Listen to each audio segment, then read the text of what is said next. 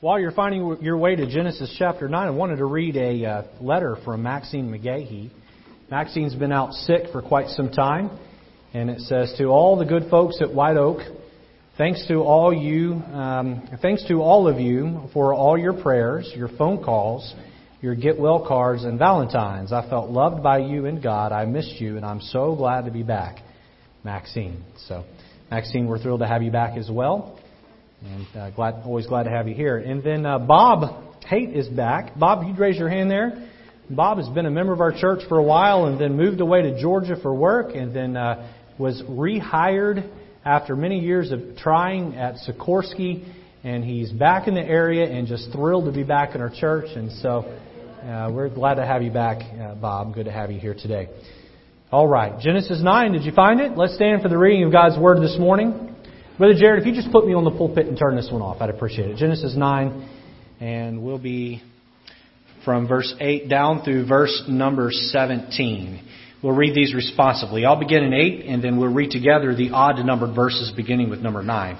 The Bible says, And God spake unto Noah and to his sons with him, saying, together verse 9, And I beheld, I established my covenant with you and with your seed after you and with every living creature that is with you, of the fowl of, of, the fowl of the cattle, and of every beast of the earth with you, from all that go out of the ark to every beast of the earth.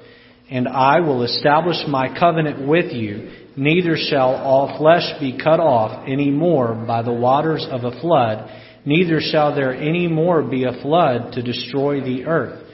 And God said, This is the token of the covenant which I make between me and you and every living creature that is with you for perpetual generations. I do set my bow in the cloud, and it shall be a token of a covenant between me and the earth. And it shall come to pass when I bring a cloud over the earth, that the bow shall be seen in the cloud, and I will remember my covenant which is between me and you and every living creature of all flesh and the waters shall no more become a flood to destroy all flesh.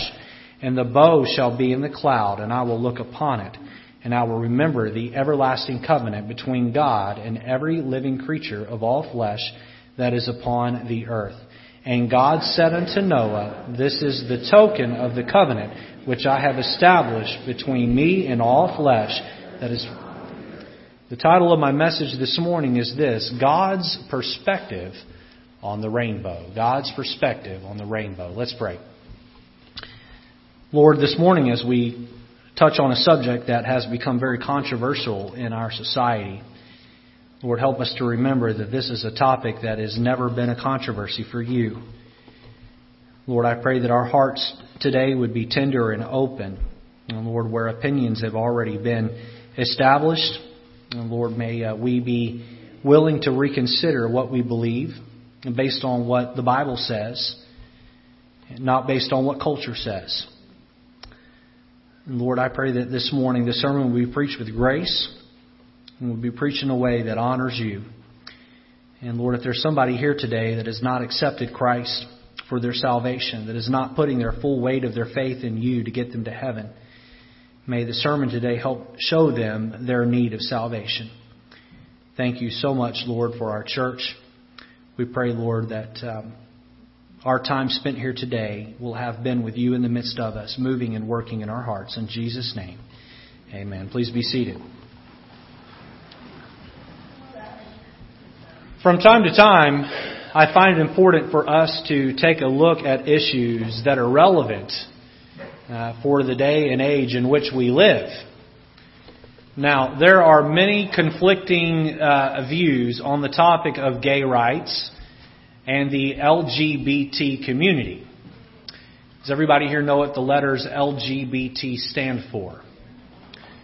For those that, the one one or two here that may not, or the few that do not, uh, LGBT stands for lesbian, gay, bisexual, transsexual.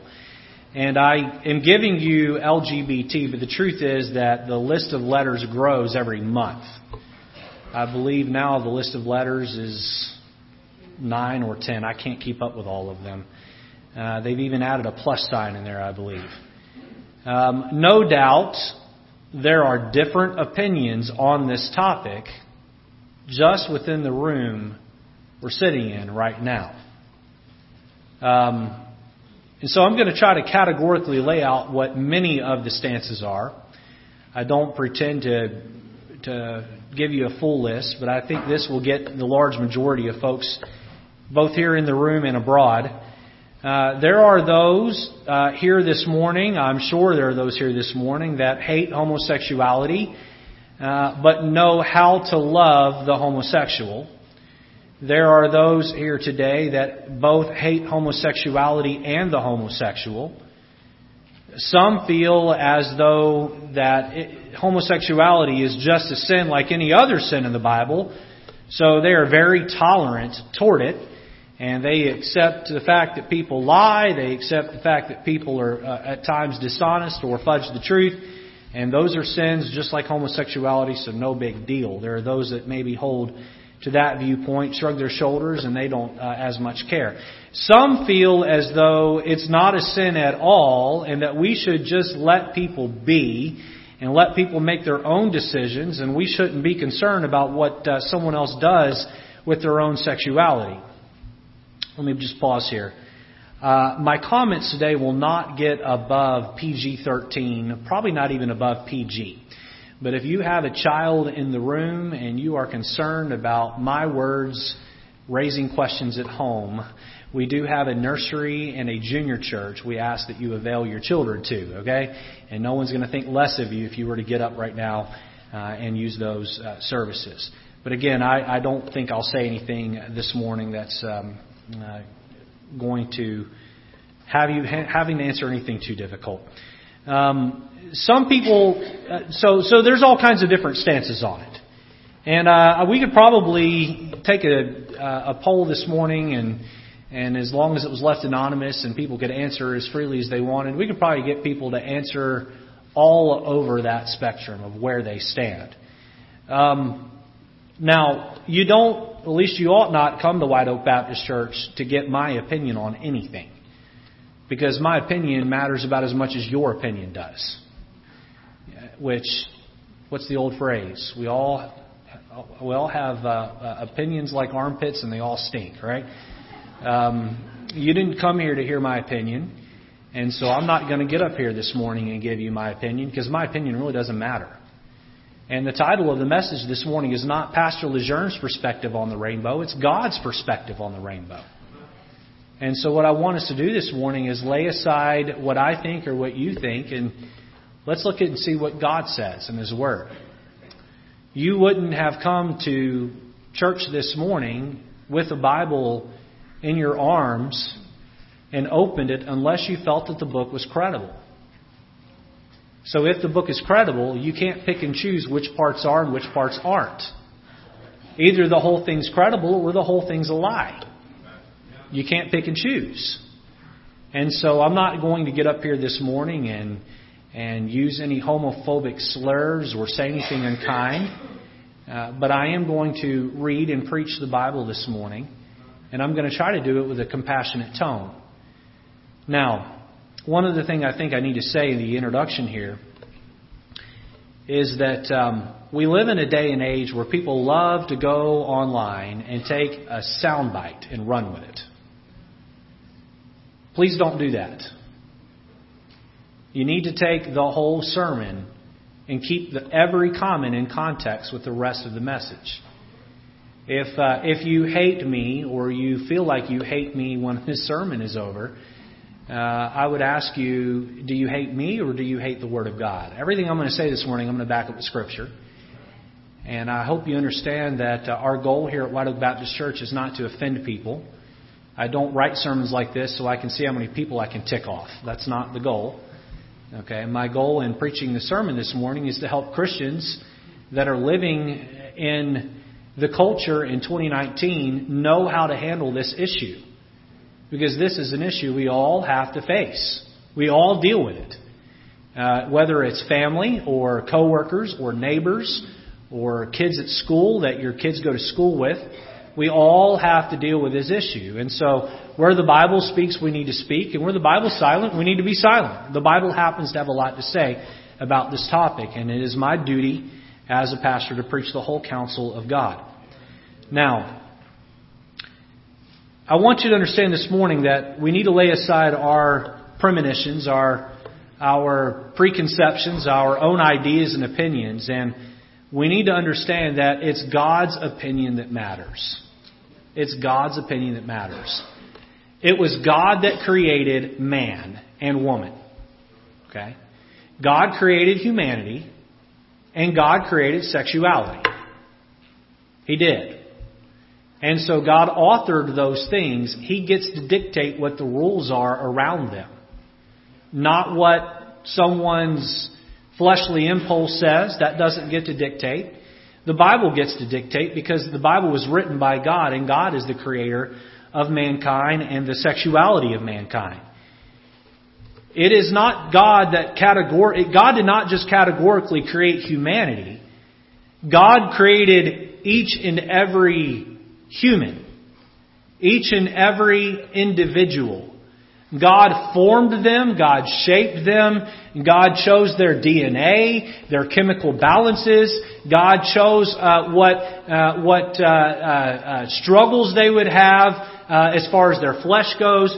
God was the one that dictated that from the get-go. So it's His perspective that we ought to seek out. Not, not, not our coworkers' perspective, not our friends' perspective. Listen, uh, uh, you ought not even come at me saying, well, Pastor, aside from the Bible, what do you think? That doesn't even matter. What matters is what God says and what He thinks. And we need to hold to that and we need to believe it and we need not compromise on that.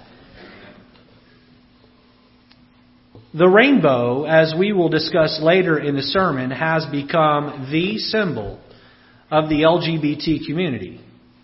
But where did the rainbow come from?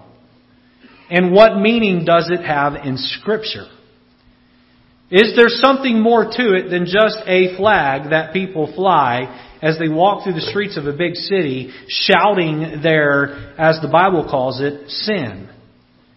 Let me be clear from the get-go that it is not my intent to preach against anybody today. I simply want to stand here and preach to you the Word of God. Now here's my proposition to you this morning. I propose that too many Christians are concerned with being accepted by the world and their positions instead of being accepted by the God who made them. Too many Christians have concerned themselves with pleasing man and offending God. Instead, we should seek to please God even if our position offends our fellow man. Our position on social issues, and every issue for that matter, should not be based on somebody's logical opinion, opinion or what makes us feel good. Our positions on social issues should be steeped in the scriptures. As the culture moves further away from God, their opinion on morality will continue to become more and more perverted and strange. Years ago, there was a big win by Satan to remove the God of morality from morality. And now we do what's right because it's just right to do. Well, who gets to define right if God doesn't? Who gets to define right if there's no principle Bible that tells us uh, what right and wrong is? And as the culture changes, our opinion and definitions of right and wrong change. And it changes so fast that uh, that you'll find something that someone who is with it, you'll go back and find a tweet or something they said five, ten years ago, and all of a sudden that's offensive. It wasn't offensive to the culture then, but it is now. Why? Because what's right and wrong continues to shift and change, and it is fluid. And my friend, morality is not fluid. Morality is set in stone, and it is dictated by the God of heaven.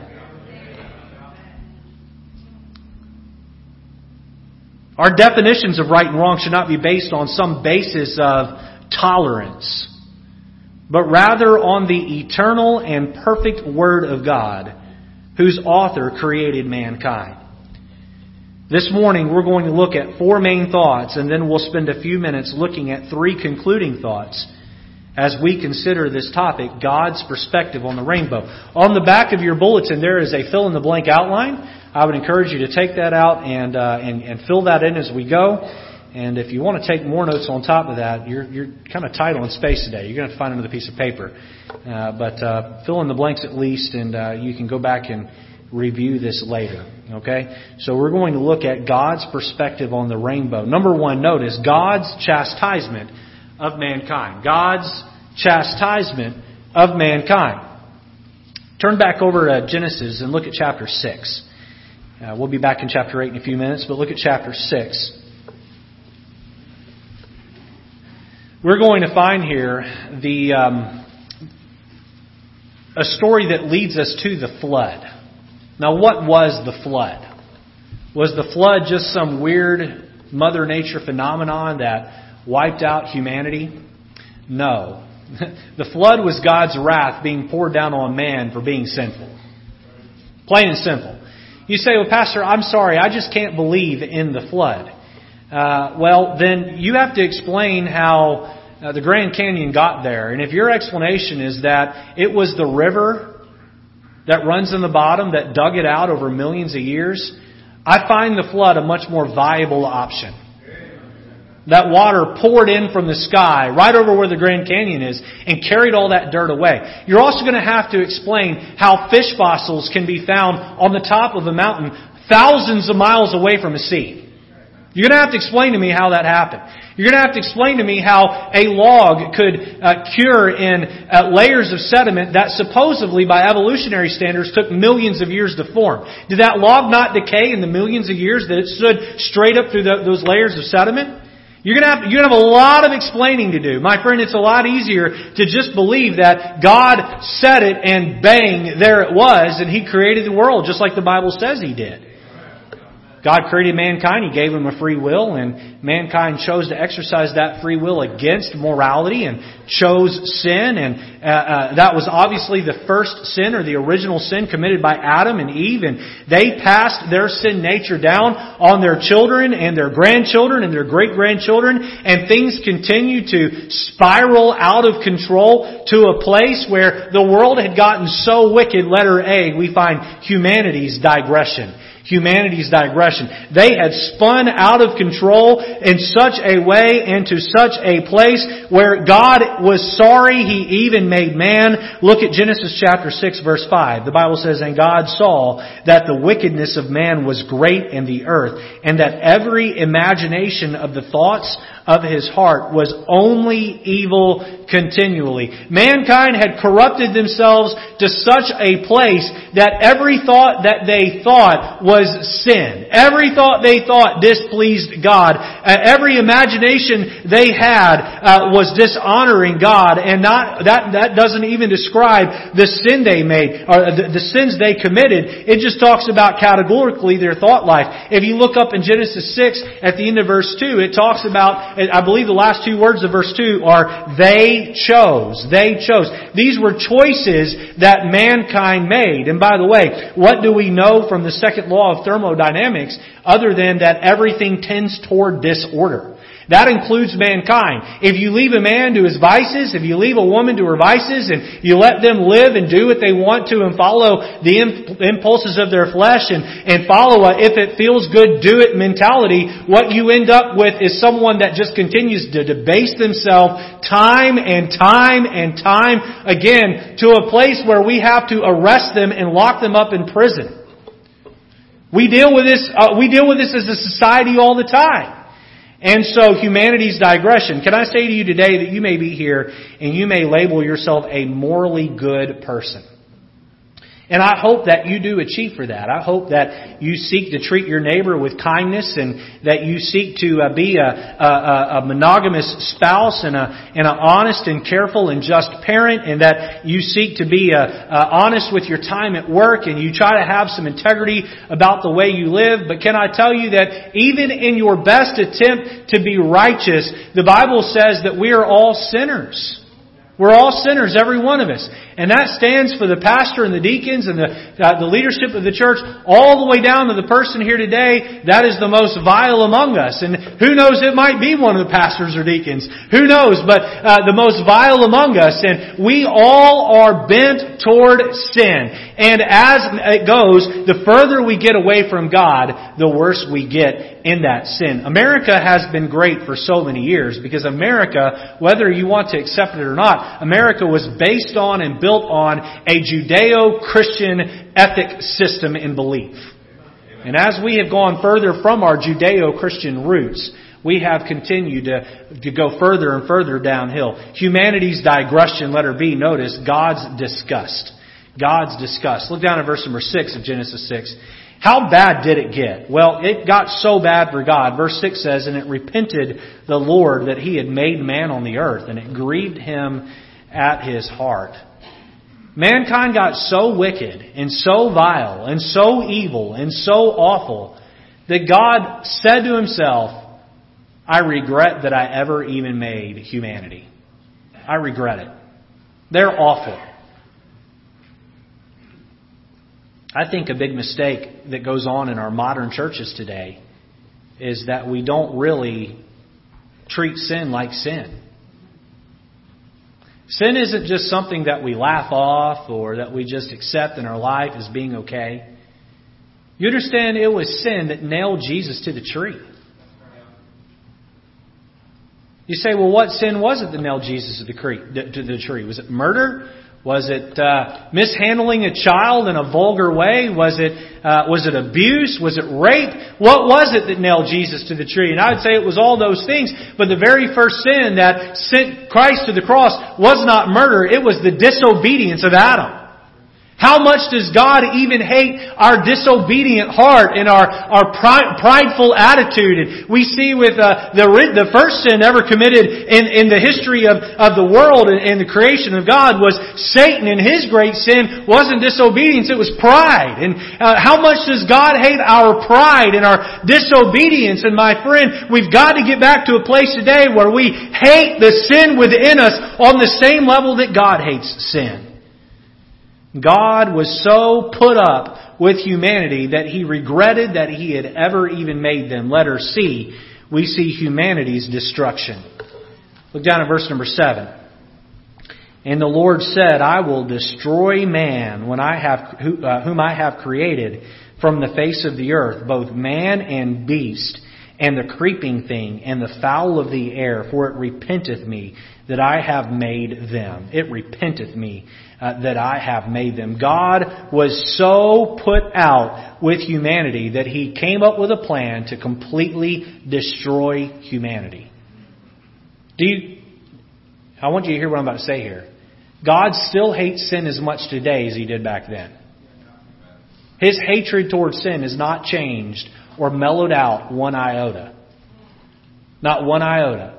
God looked at their sin back then, and it had become so uh, so uh, accepted and so normalized, and it had been pushed on people in a culture in such a way that it was uh, it was just accepted to be the thing to do and the way to live. And God looked at it and said, "Hey, I'm still up here. I still made you. I still love you. I still want you to be holy. I still want you to set aside sin. I still want you at that time to perform sacrifices of animals that will one day point to my son." Dying on a cross for the sins, I've uh, sins of the world. I've still committed to do that, but you all don't care about me. You all want to ignore me. You all don't want to have anything to do with me. Hey, I created man to worship me. I created man to fellowship with me. And if you're not going to fellowship with me, then I will just wipe you off the planet. That's how much God hates sin. Letter D, we see humanity's deliverance. One of my favorite verses in the Bible is Genesis 6 8. Look at it there. But Noah found grace in the eyes of the Lord.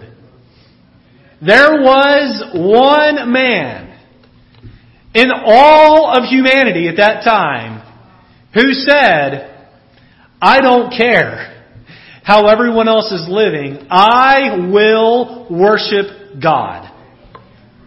I don't care if people call me a hater, they call me intolerant, if they call me a weirdo, weirdo or a bozo, I am going to love the God who created me. And God looked down and saw Noah and he saw his devotion to him, his commitment to him. And God said, I'm going to use Noah to save humanity. And you know the story. God told Noah, He said, build an ark, make it out of gopher wood, tar it inside and out, in Genesis 6, you find the dimensions there. And he had a very specific set of instructions to follow, and Noah surely did obey uh, the command of the Lord. And the day came where that big boat was sitting in the back of his yard. I'm sure he was the laughing stock of the neighborhood and the community. I'm sure that tour, a tourist industry had probably even popped up around the boat. Come see the crazy thing that this nut job is building in his backyard. And uh, but the day came where God said to Noah, "Get your wife, your three sons, and their wives, and get on the boat. And I'm going to send two animals of each kind and put them on the boat, and I'm going to." send a flood that will totally demolish all living things.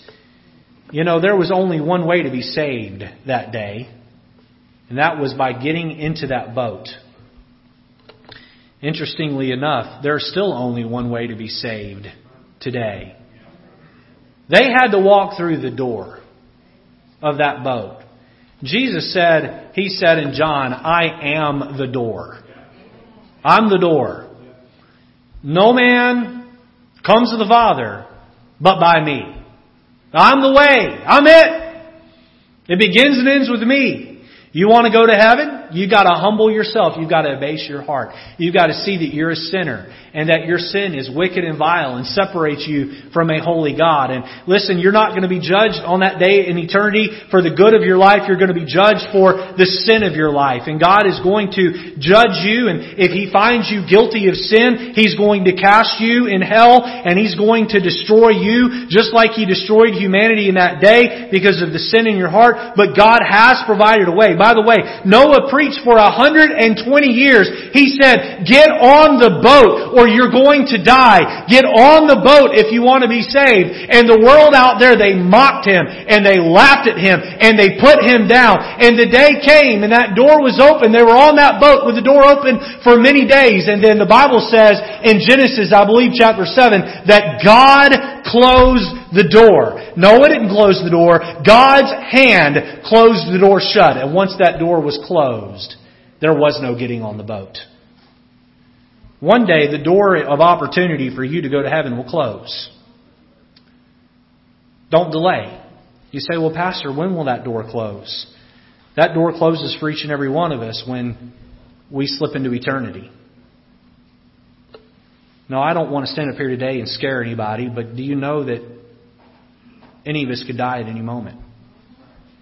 Statistically speaking, you probably won't, but do you want to take chances with eternity? You, you could spend eternity in heaven with a God who loves you and sent his only son to die on the cross for you.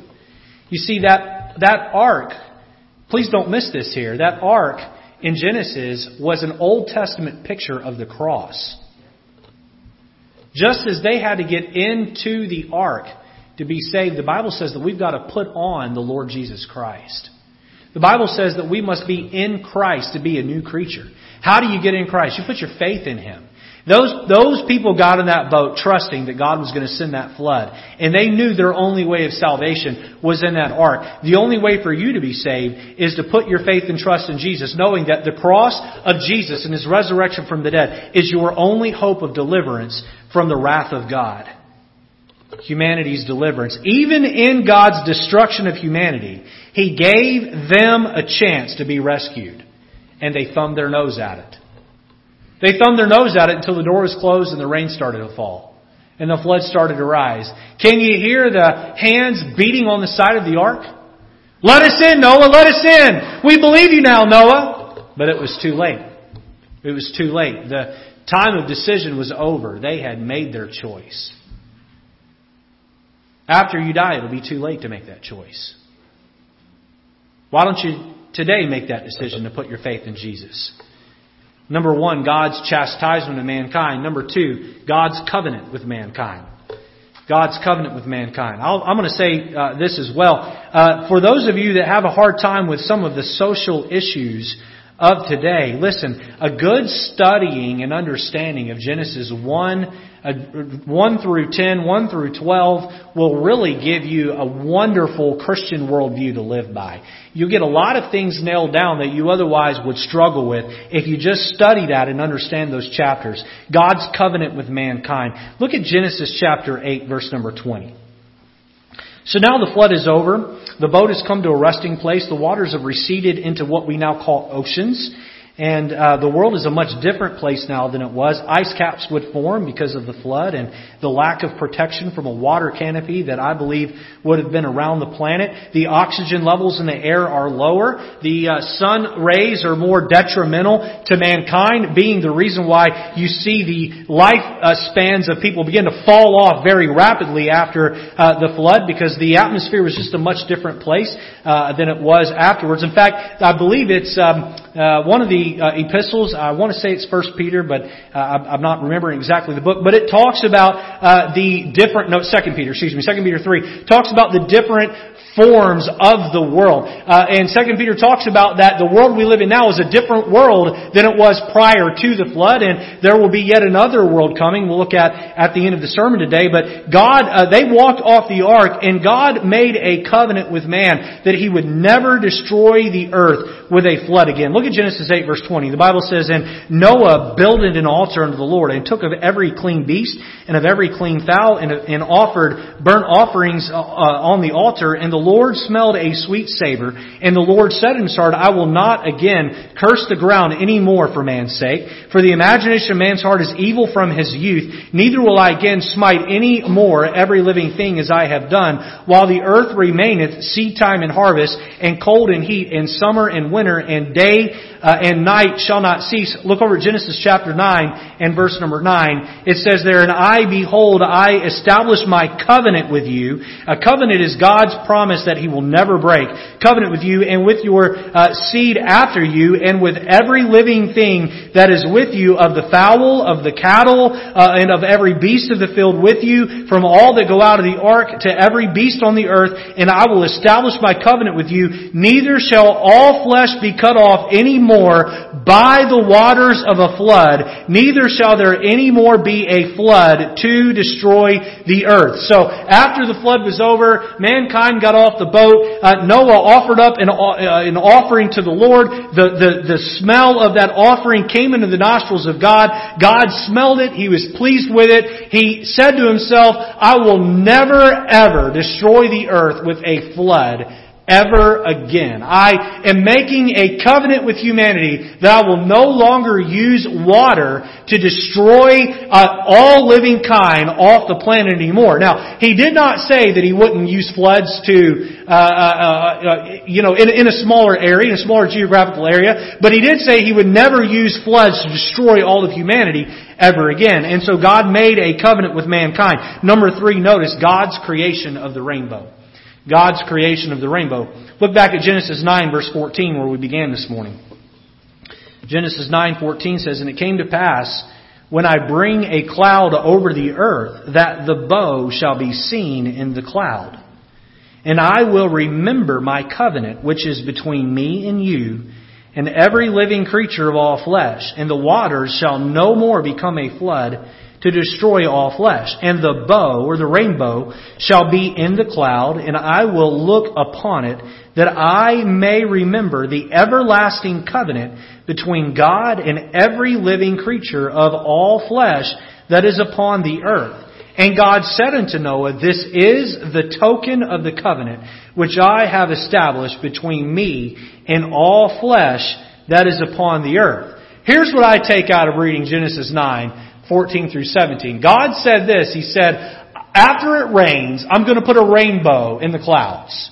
And here's the reason why I'm putting it there. When I become so put out with humanity that I am tempted to destroy them again, I'm going to look down and see that rainbow and I'm going to remember the time I promised Noah I would not destroy the earth with the flood again. The rainbow is put there not for us to look at, but for God to look at and be reminded of the promise He's made to mankind that He would not destroy them with a flood. Now, I'm glad He put the rainbow in the sky because, boy, they are beautiful to look at, aren't they? God's the one that created the rainbow. Number four, notice Satan's corruption of the rainbow. Satan's corruption of the rainbow. Go over with me to Romans chapter 1 and verse number 18.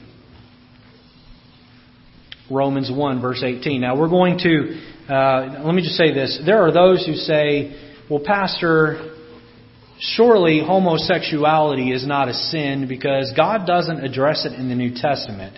It's just something in the Old Testament. And and here's what I tell you. We're going to look at a passage in the New Testament where it can't be any more clear. God is very, not only clear that it is a sin, but He even gives us the path that people go down, uh, the, the path people go down to get there. Now, I do believe this about what we're going to read in this passage, is that this is the path of how it becomes an accepted part of a culture. Okay? Um, uh, I don't know that this path to to uh, what the Bible calls abusers of themselves with mankind. That's a Bible term. I don't know that uh, that path is applicable to each and every individual, but I do believe it is applicable to a culture at large. Look with me at verse 18. It says, For the wrath of God is revealed from heaven against all ungodliness and unrighteousness of men who hold the truth in unrighteousness. Now, let me just stop and point at that phrase, the wrath of God. One thing that I want everybody to understand up front, uh, and I emphasize it in the introduction, but I really want to emphasize it here, is that God not only hates sin, He's wrathful toward those that live in sin. There is a hatred. If I could find a stronger word, I would use it, folks. There is a strong hatred from God toward all sin. He hates it. He despises it. It, it. it, upsets him so much that he wiped the planet clean over it. And God's feelings towards sin have not changed one smidgen since then. When someone chooses to live a life in sin, they are on the wrong side of God. Now, uh, how patient is God? God is so patient that He's able to let somebody live in sin, and when they say something like, if there's a God in heaven, then just strike me dead. And He doesn't do it. It isn't because He doesn't hate their sin, it's because He's patient. That proves how much uh, patience and long suffering uh, that God has uh, with us. Look back at verse 18. For the wrath of God is revealed from heaven against all ungodliness and unrighteousness of men who hold the truth in unrighteousness because that uh, which uh, made, may be known of God is manifest in them. For God hath showed it unto them. Look at verse 20. For the invisible things of Him from the creation of the world are clearly seen, being understood by the things that are made, even His eternal power and Godhead, so that they are without excuse. Here's what verse 20 means. No, you can't see God, but you sure can see the fingerprints of God everywhere. And you may deny uh, that God exists because you can't see Him, but you cannot deny the visible things that point to a fact that there is a Godhead. You can't deny it. Nobody would uh, would stand outside of this uh, in the parking lot and look at this building and say, "Huh, I wonder where the explosion was that created this place." You see a building, you assume there was an architect. You see a painting, you assume there you assume there's a painter. And, and, if you look at how complex just the very DNA that makes up a, a, plant or an animal or even a human being, which is far more complex, to believe that that set of DNA could have been put together for the first man by accident is like believing that a four-colored, uh, a, a four-colored book, child's book with pictures and, and letters and words and, and numbers, uh, page numbers on it could have fallen out of the sky all on accident. They would have all landed in the right place. In fact, your DNA is far more complicated than that. And so to believe that somehow we got here by accident, you've got a lot, you've got a lot more, you've got a lot more faith than I do in believing in God. The Bible says here that we know the invisible things exist because we can clearly see the visible evidences of that invisible God. Look at verse 21. Because that when they knew God, they glorified Him not as God, neither were thankful, but became vain or, or empty or vile in their imaginations, and their foolish heart was darkened. What's that mean? Intellectually they knew there was God, but spiritually they chose not to worship Him as God. And after time, their intellect grew dark because they didn't worship God. When you choose not to worship the God that you know created you, the lights of your intellect go down slowly but surely. Look at verse 22. Professing themselves to be wise, they became fools and changed the glory of the uncorruptible God into an image. So now they're changing the form of God into an image made like to a corruptible man and to birds and four-footed beasts and creeping things. What's that mean? Well, instead of worshiping the God of heaven, now they're worshiping His creation. We don't have any of that going on, do we? We have people that worship trees and, and animals. I'm already going to say a lot of things today that just offend a lot of people. And it's not my intent, again, to offend anybody. It's just my intent to stand where God stands. But hey, while we're doing that, Why is it that we're more concerned about an endangered species than a baby in a mother's womb? What's the deal? How come we care more about preserving some sea lion of a, of a certain breed than we do about preserving life inside a mother? Can I tell you I'm pro-choice? I am for you making that choice before you climb in the sack with somebody. The choice should have been made prior to you getting pregnant. And I believe that if we would just take sexuality and put it back in marriage, we'd fix 99% of the problems in this world. Hebrews says that uh, God intended for sexuality be, to be between one man and one woman, and that only for life. Now we worship creation, verse 24. Verse 25, who changed the truth of God into a lie, and worshiped and served the creature more than the Creator who is blessed forever. Amen. The downward slope. Look at verse 26. We see what God does with these people, these people that have chosen to worship the creation instead of the Creator, have chosen to shut God out of their lives and, and, and denied the Creator. Verse 26, for this cause, God gave them up unto vile affections. For even their women did change the natural use into that which is against nature. And likewise also the men, leaving the natural use of the woman, burned in their lust one toward another, men with men working that which is unseemly, and receiving in themselves that recompense of their error which was meet. And even as they did not like to retain God in their knowledge, God gave them over to a reprobate mind to do those things which are not convenient. What happens is God says that that's how you want to live, and that's how perverted you want to be, then I'll just let you change the natural use of a woman. And I'll let women be with women and men be with men, and I'll let you label that as natural. There is a downward slope, and the bottom of that slope is not uh, homosexuality. The bottom of that slope is a reprobate mind. Now, there are pastors that would disagree with me on this. There are good men that would disagree with me on this. But here's my firm stance is that the bottom of the slope is the reprobate mind. And you can live in the world of being a homosexual without being a reprobate mind. Once you enter this phase of God turning you over to reprobate mind, you're done. You will go to hell. You cannot come back to repentance. God has given you over to a mind that has no opportunity to repent because you have chosen so hard against God. You have crossed one of God's deadlines.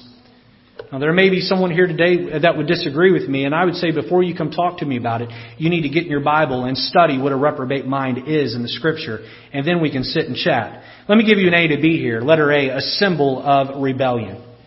A symbol of rebellion. Now, the rainbow flag is the most widely recognized symbol of the LGBT community. The rainbow flag uh, um, was uh, first created by a man by the name of Gilbert Baker in 1978. He calls himself the Gay Betsy Ross, and he created this flag for a gay pride parade in San Francisco, California, who at the time had a gay uh, uh, mayor. Now, uh, once this flag was brought out, it was, and again, I'm reading off of Wikipedia here, okay? So this isn't my opinion. This is what uh, the LGBT community has proudly put on the website for the rainbow flag. So I, I want you to understand where this is coming from. It, it, it, according to Wikipedia, it immediately became the symbol of the LGBT community. And the original flag had eight colors, not six. Each color had its own meaning. Here are the eight colors, and according to that Wikipedia page, here are the meanings of those colors. The, uh, the color pink represented sex, red represented life, orange healing, yellow sunlight, green nature, turquoise magic, blue peace, and violet spirit. And so they lifted this flag up in rebellion against a God who was the one who created the rainbow. Let me give you letter B and I'll, I'll uh, continue with that thought. Uh, letter B, a symbol of revulsion. Or symbol of revulsion or hatred. Look at Romans 1 verse 29. It says they're being filled with all unrighteousness. Speaking of these people, fornication, wickedness, covetousness, maliciousness, full of envy, murder, debate, deceit, malignity, whispers, backbiters. Look at this next one. Haters of God haters of God, despiteful, proud, boasters, inventors of evil things, disobedient to parents, without understanding, covenant breakers, without natural affection, uh, uh, Im, impl- implacable, impl- implacable, there goes, unmerciful, who knowing the judgment of God, that they which commit such things are worthy of death, not only do the same, but have pleasure in them that do them. Now, you have to ask yourself this question, why did the LGBT community gravitate so quickly to the rainbow? Now, I'm not going to say that uh, this applies to every single person who would uh, label themselves inside that community, but I do believe this firmly and wholeheartedly. There were forces at work behind the scene, satanic in nature, that made sure that the rainbow became the symbol. Isn't it? Now again, I'm asking you to set aside your opinion and perspective. While I set aside my opinion and perspective, and I'm asking you to look at this from God's perspective. Now, all the way back in Genesis, we looked at how that God took the rainbow and put it in the sky and said, anytime I'm fed up with humanity and I want to destroy them, I'm going to be able to look down and see a rainbow and remember the promise I made to forbear and be long suffering and patient. And along comes a community that absolutely uh, the Bible labels as sinful, someone God has turned over to do things that are unnatural, uh, uh, someone that every time you find a crowd like this in the Bible, God heavily punishes. And what do they do? They stick a rainbow in the face of God and say, remember you can't punish us. Oh my goodness. What must God feel when He looks down and see them shoving a rainbow back in His face?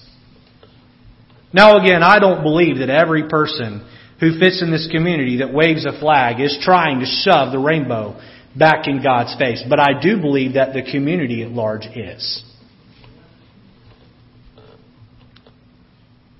Because why? Because Satan's at work. Now, I want to give you three concluding thoughts. And I want to talk about Christians, how we handle this. The first thing I want to say this morning is that you need to take an immovable stand on this topic. You don't need to worry about riding a fence. Please hear me. Please hear me. Okay? I've shared this before. I'll share it again here. There are three steps to creating a revolution. You pick the topic. You show me where any revolution in history has happened, and I promise you that these three things have occurred. The first thing that must happen for a revolution to occur is that you must celebrate which was, which was once condemned. You must celebrate that which was once condemned. Number two, you must condemn that which was once celebrated. You must condemn that which was once celebrated. And number three, you must punish those that will not join in on the celebration. There is one hard truth in this today, and that is this. If you want to ride the fence, you will not be allowed to ride the fence. And that's not by me, that's by them.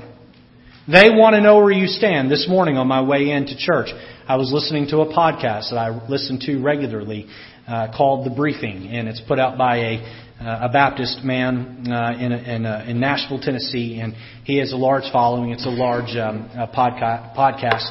And I would encourage you to subscribe to it and listen to it. It's it's really good, and, and a lot of what he says is, is great. It offers a, a Christian worldview to a lot of the uh, cultural topics out there. Uh, but uh, uh, randomly enough, I was listening to the one that he put out Friday, and he talked about how that there was a singer, I believe, or a Hollywood actor who's going to a church in the, the Los Angeles area called the Hillsong Church. And I don't know a lot about Hillsong. I know that they are a, a pop culture type uh, thing. A lot of people, a lot of young people are attracted to that style, and they do a lot, a lot more singing than preaching. Uh, but uh, this guy was going to a Hillsong church, and someone, part of the LGBT community, tweeted tweeted at him and said this. They said, uh, "You're uh, you uh, you call yourself someone who's a nice guy, but you go to a church that is hateful toward the LGBT community." You know what she was doing? She was calling him out on Twitter. She was telling him, pick sides, buddy. Pick sides. You're either one of us or you're one of them. If you're going to be in Hollywood, you need to be one of us and stop being one of them. And he came back and gave the most wishy-washy answer he could have given, trying to ride the fence.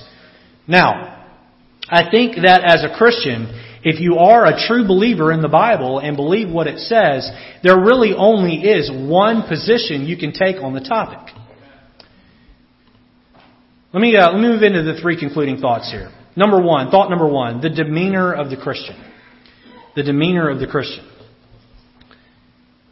Please hear what I'm about to say. Let it be your position that offends, not your disposition. I repeat, let it be your position that offends, not your disposition. We have a crowd here this morning that I have, um, I've, I've really challenged your thought processes on the topic. And you were sympathetic or leaning toward believing that that was okay. And I have uh, stepped on your toes a little bit this morning, and I've allowed Scripture to step on your toes rather. There is another crowd in church today. than this crowd um, I don't necessarily know an individual that would be this way, although in a church this size and it being a Baptist church, imagine there's a crowd here. Your, your struggle isn't that you have a stand against homosexuality. Your stand is that you're just a jerk.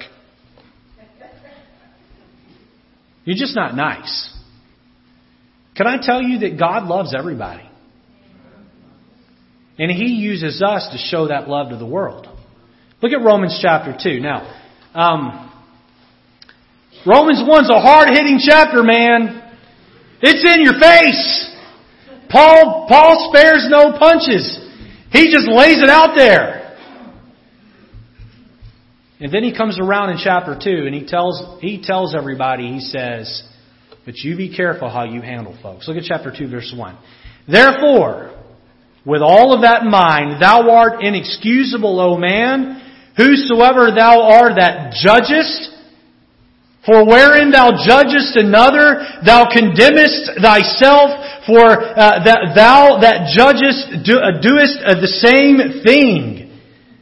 But we are sure that the judgment of God is according to truth against them which commit such things. And thinkest thou this, O man, that uh, that uh, judgest them uh, which do such things and doest the same, that thou shalt escape the judgment of God? Or despisest thou the riches of his goodness and forbearance and long suffering, not knowing that the goodness of God leadeth thee to repentance? Now, uh, to give you some historical context here, Romans was written to uh, a church that was divided. In, in the church of Rome, you had Hebrews uh, or Jewish folks, and you had Gentile folks, and they weren't getting along at the time Paul wrote the book. And so Paul is addressing the pious, uh, stuck-up religious folks uh, who were Jews there and saying to them, hey, you need to be more kind to your Gentile brethren. So Romans 1 was written to point out the transgression of the Gentile world. And then he comes behind in Romans 2 and he writes that to the Jewish community in the church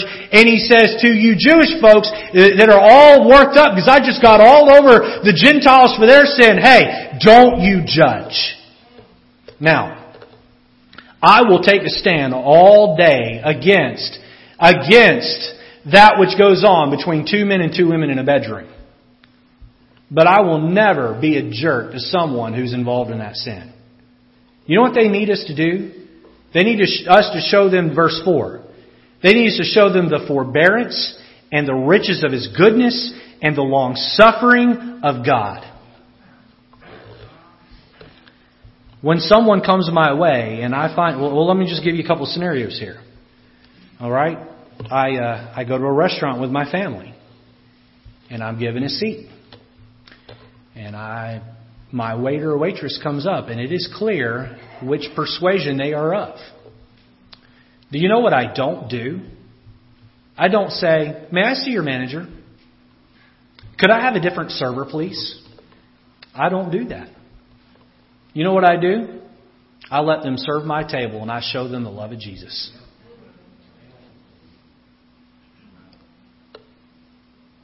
If I'm signed up to get a haircut, and I'm not saying everyone's got to stand with me on this one, okay?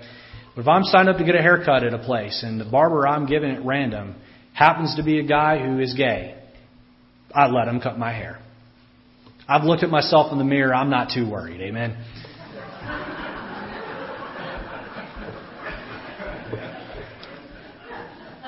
And you know what I do? I share with him the love of Jesus. I'm not going to judge him. I'm going to love him. You know why? I'm not his judge, God is. One day, if he's living a life of sin, where he crosses even some line here on earth, God will make that determination. I don't need to do that for God. I need to show them the love of Jesus. And can I tell you that in my 30 years of being a Christian, I've had the opportunity to sit across from several people who were pronounced, who were self-pronounced gay and show them the love of Jesus and watch them bow their head and trust Christ for their salvation. Now, I will take a stand all day against what the Bible says on that topic, and I will stand with Scripture. But that doesn't mean that I've got to be a jerk. That doesn't mean that I've got to try to act like God and be a judge. No, I can show the love of Jesus to people. Thought number two, the deliverance of the repentant. Turn over to 1 Corinthians chapter 6. I'm almost done. 1 Corinthians chapter 6 and verse number 9. Those of you that are new to our church that don't know me very well, if my uh, uh, sermon earlier uh, seemed harsh, please understand that I am uh, I am a, a, a, shepherd, a gentle person at heart. Uh, I, uh, I, I believe in taking a stand where the Bible takes a stand, but I also believe that God needs us to use us to be uh, channels to love the world around us, and that God is way more for- forbearing and long suffering and patient than any of us could ever begin to understand. And while God is a God of wrath, he is a perfect balance of love, and God knows how to use His love to save people from the ultimate wrath of God. Look at 1 Corinthians 6 verse 9. And if you're listening online or you're here this morning and you fall in the camp of maybe being part, a self-identified part of the LGBT community, whether that's public or private, let me show you this in the Bible this morning. The Bible says, Know ye not that the unrighteous shall not inherit, verse 9, shall not inherit the kingdom of God. Be not deceived, neither fornicators, nor idolaters, nor adulterers, nor effeminate, nor abusers of themselves with mankind. The language God uses to describe uh, this act is quite a bit more harsh than the terms that we're used to hearing. Verse 10, nor thieves, nor covetous, nor uh, drunkards, nor revilers, nor extortioners shall inherit the kingdom of God. If you die one day and stand before God and any of these things are laid on your account, you will not see, you will not inherit the kingdom of God. Look at verse 11. This brings great hope. Paul says to the church of Corinth, And such were some of you, but ye are washed, Ye are sanctified. Ye are justified in the name of the Lord Jesus and by the Spirit of our God. It's interesting how I could stand up here 52 Sundays in a row and preach against adultery and no one would care.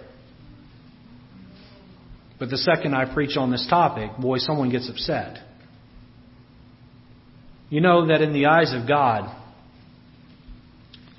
both an adulterer, someone who dies without on their account not having been forgiven by God, and someone, as the Bible labels, an abuser with mankind, they're going to stand in front of God and face ultimately the same punishment.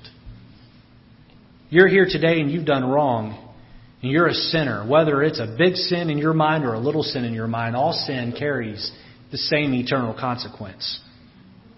Can I tell you that God is offering His blood to wash you today, to take those sins away, give you a home in heaven? He can deliver you from whatever lifestyle you're involved in. But you must first accept that it's sin. And you must turn to the Savior and believe that He can save you. Thought number three, the damnation of the wicked. Turn over to 2 Peter chapter 3. To those that so spitefully wave the rainbow flag in God's face, and again, I don't think everyone in that community does that, but the community as a whole does, and I believe the large majority of people do that. Uh, God has something to say to them about their rainbow flag waving uh, ways. Look at 2 Peter 3, verse 6.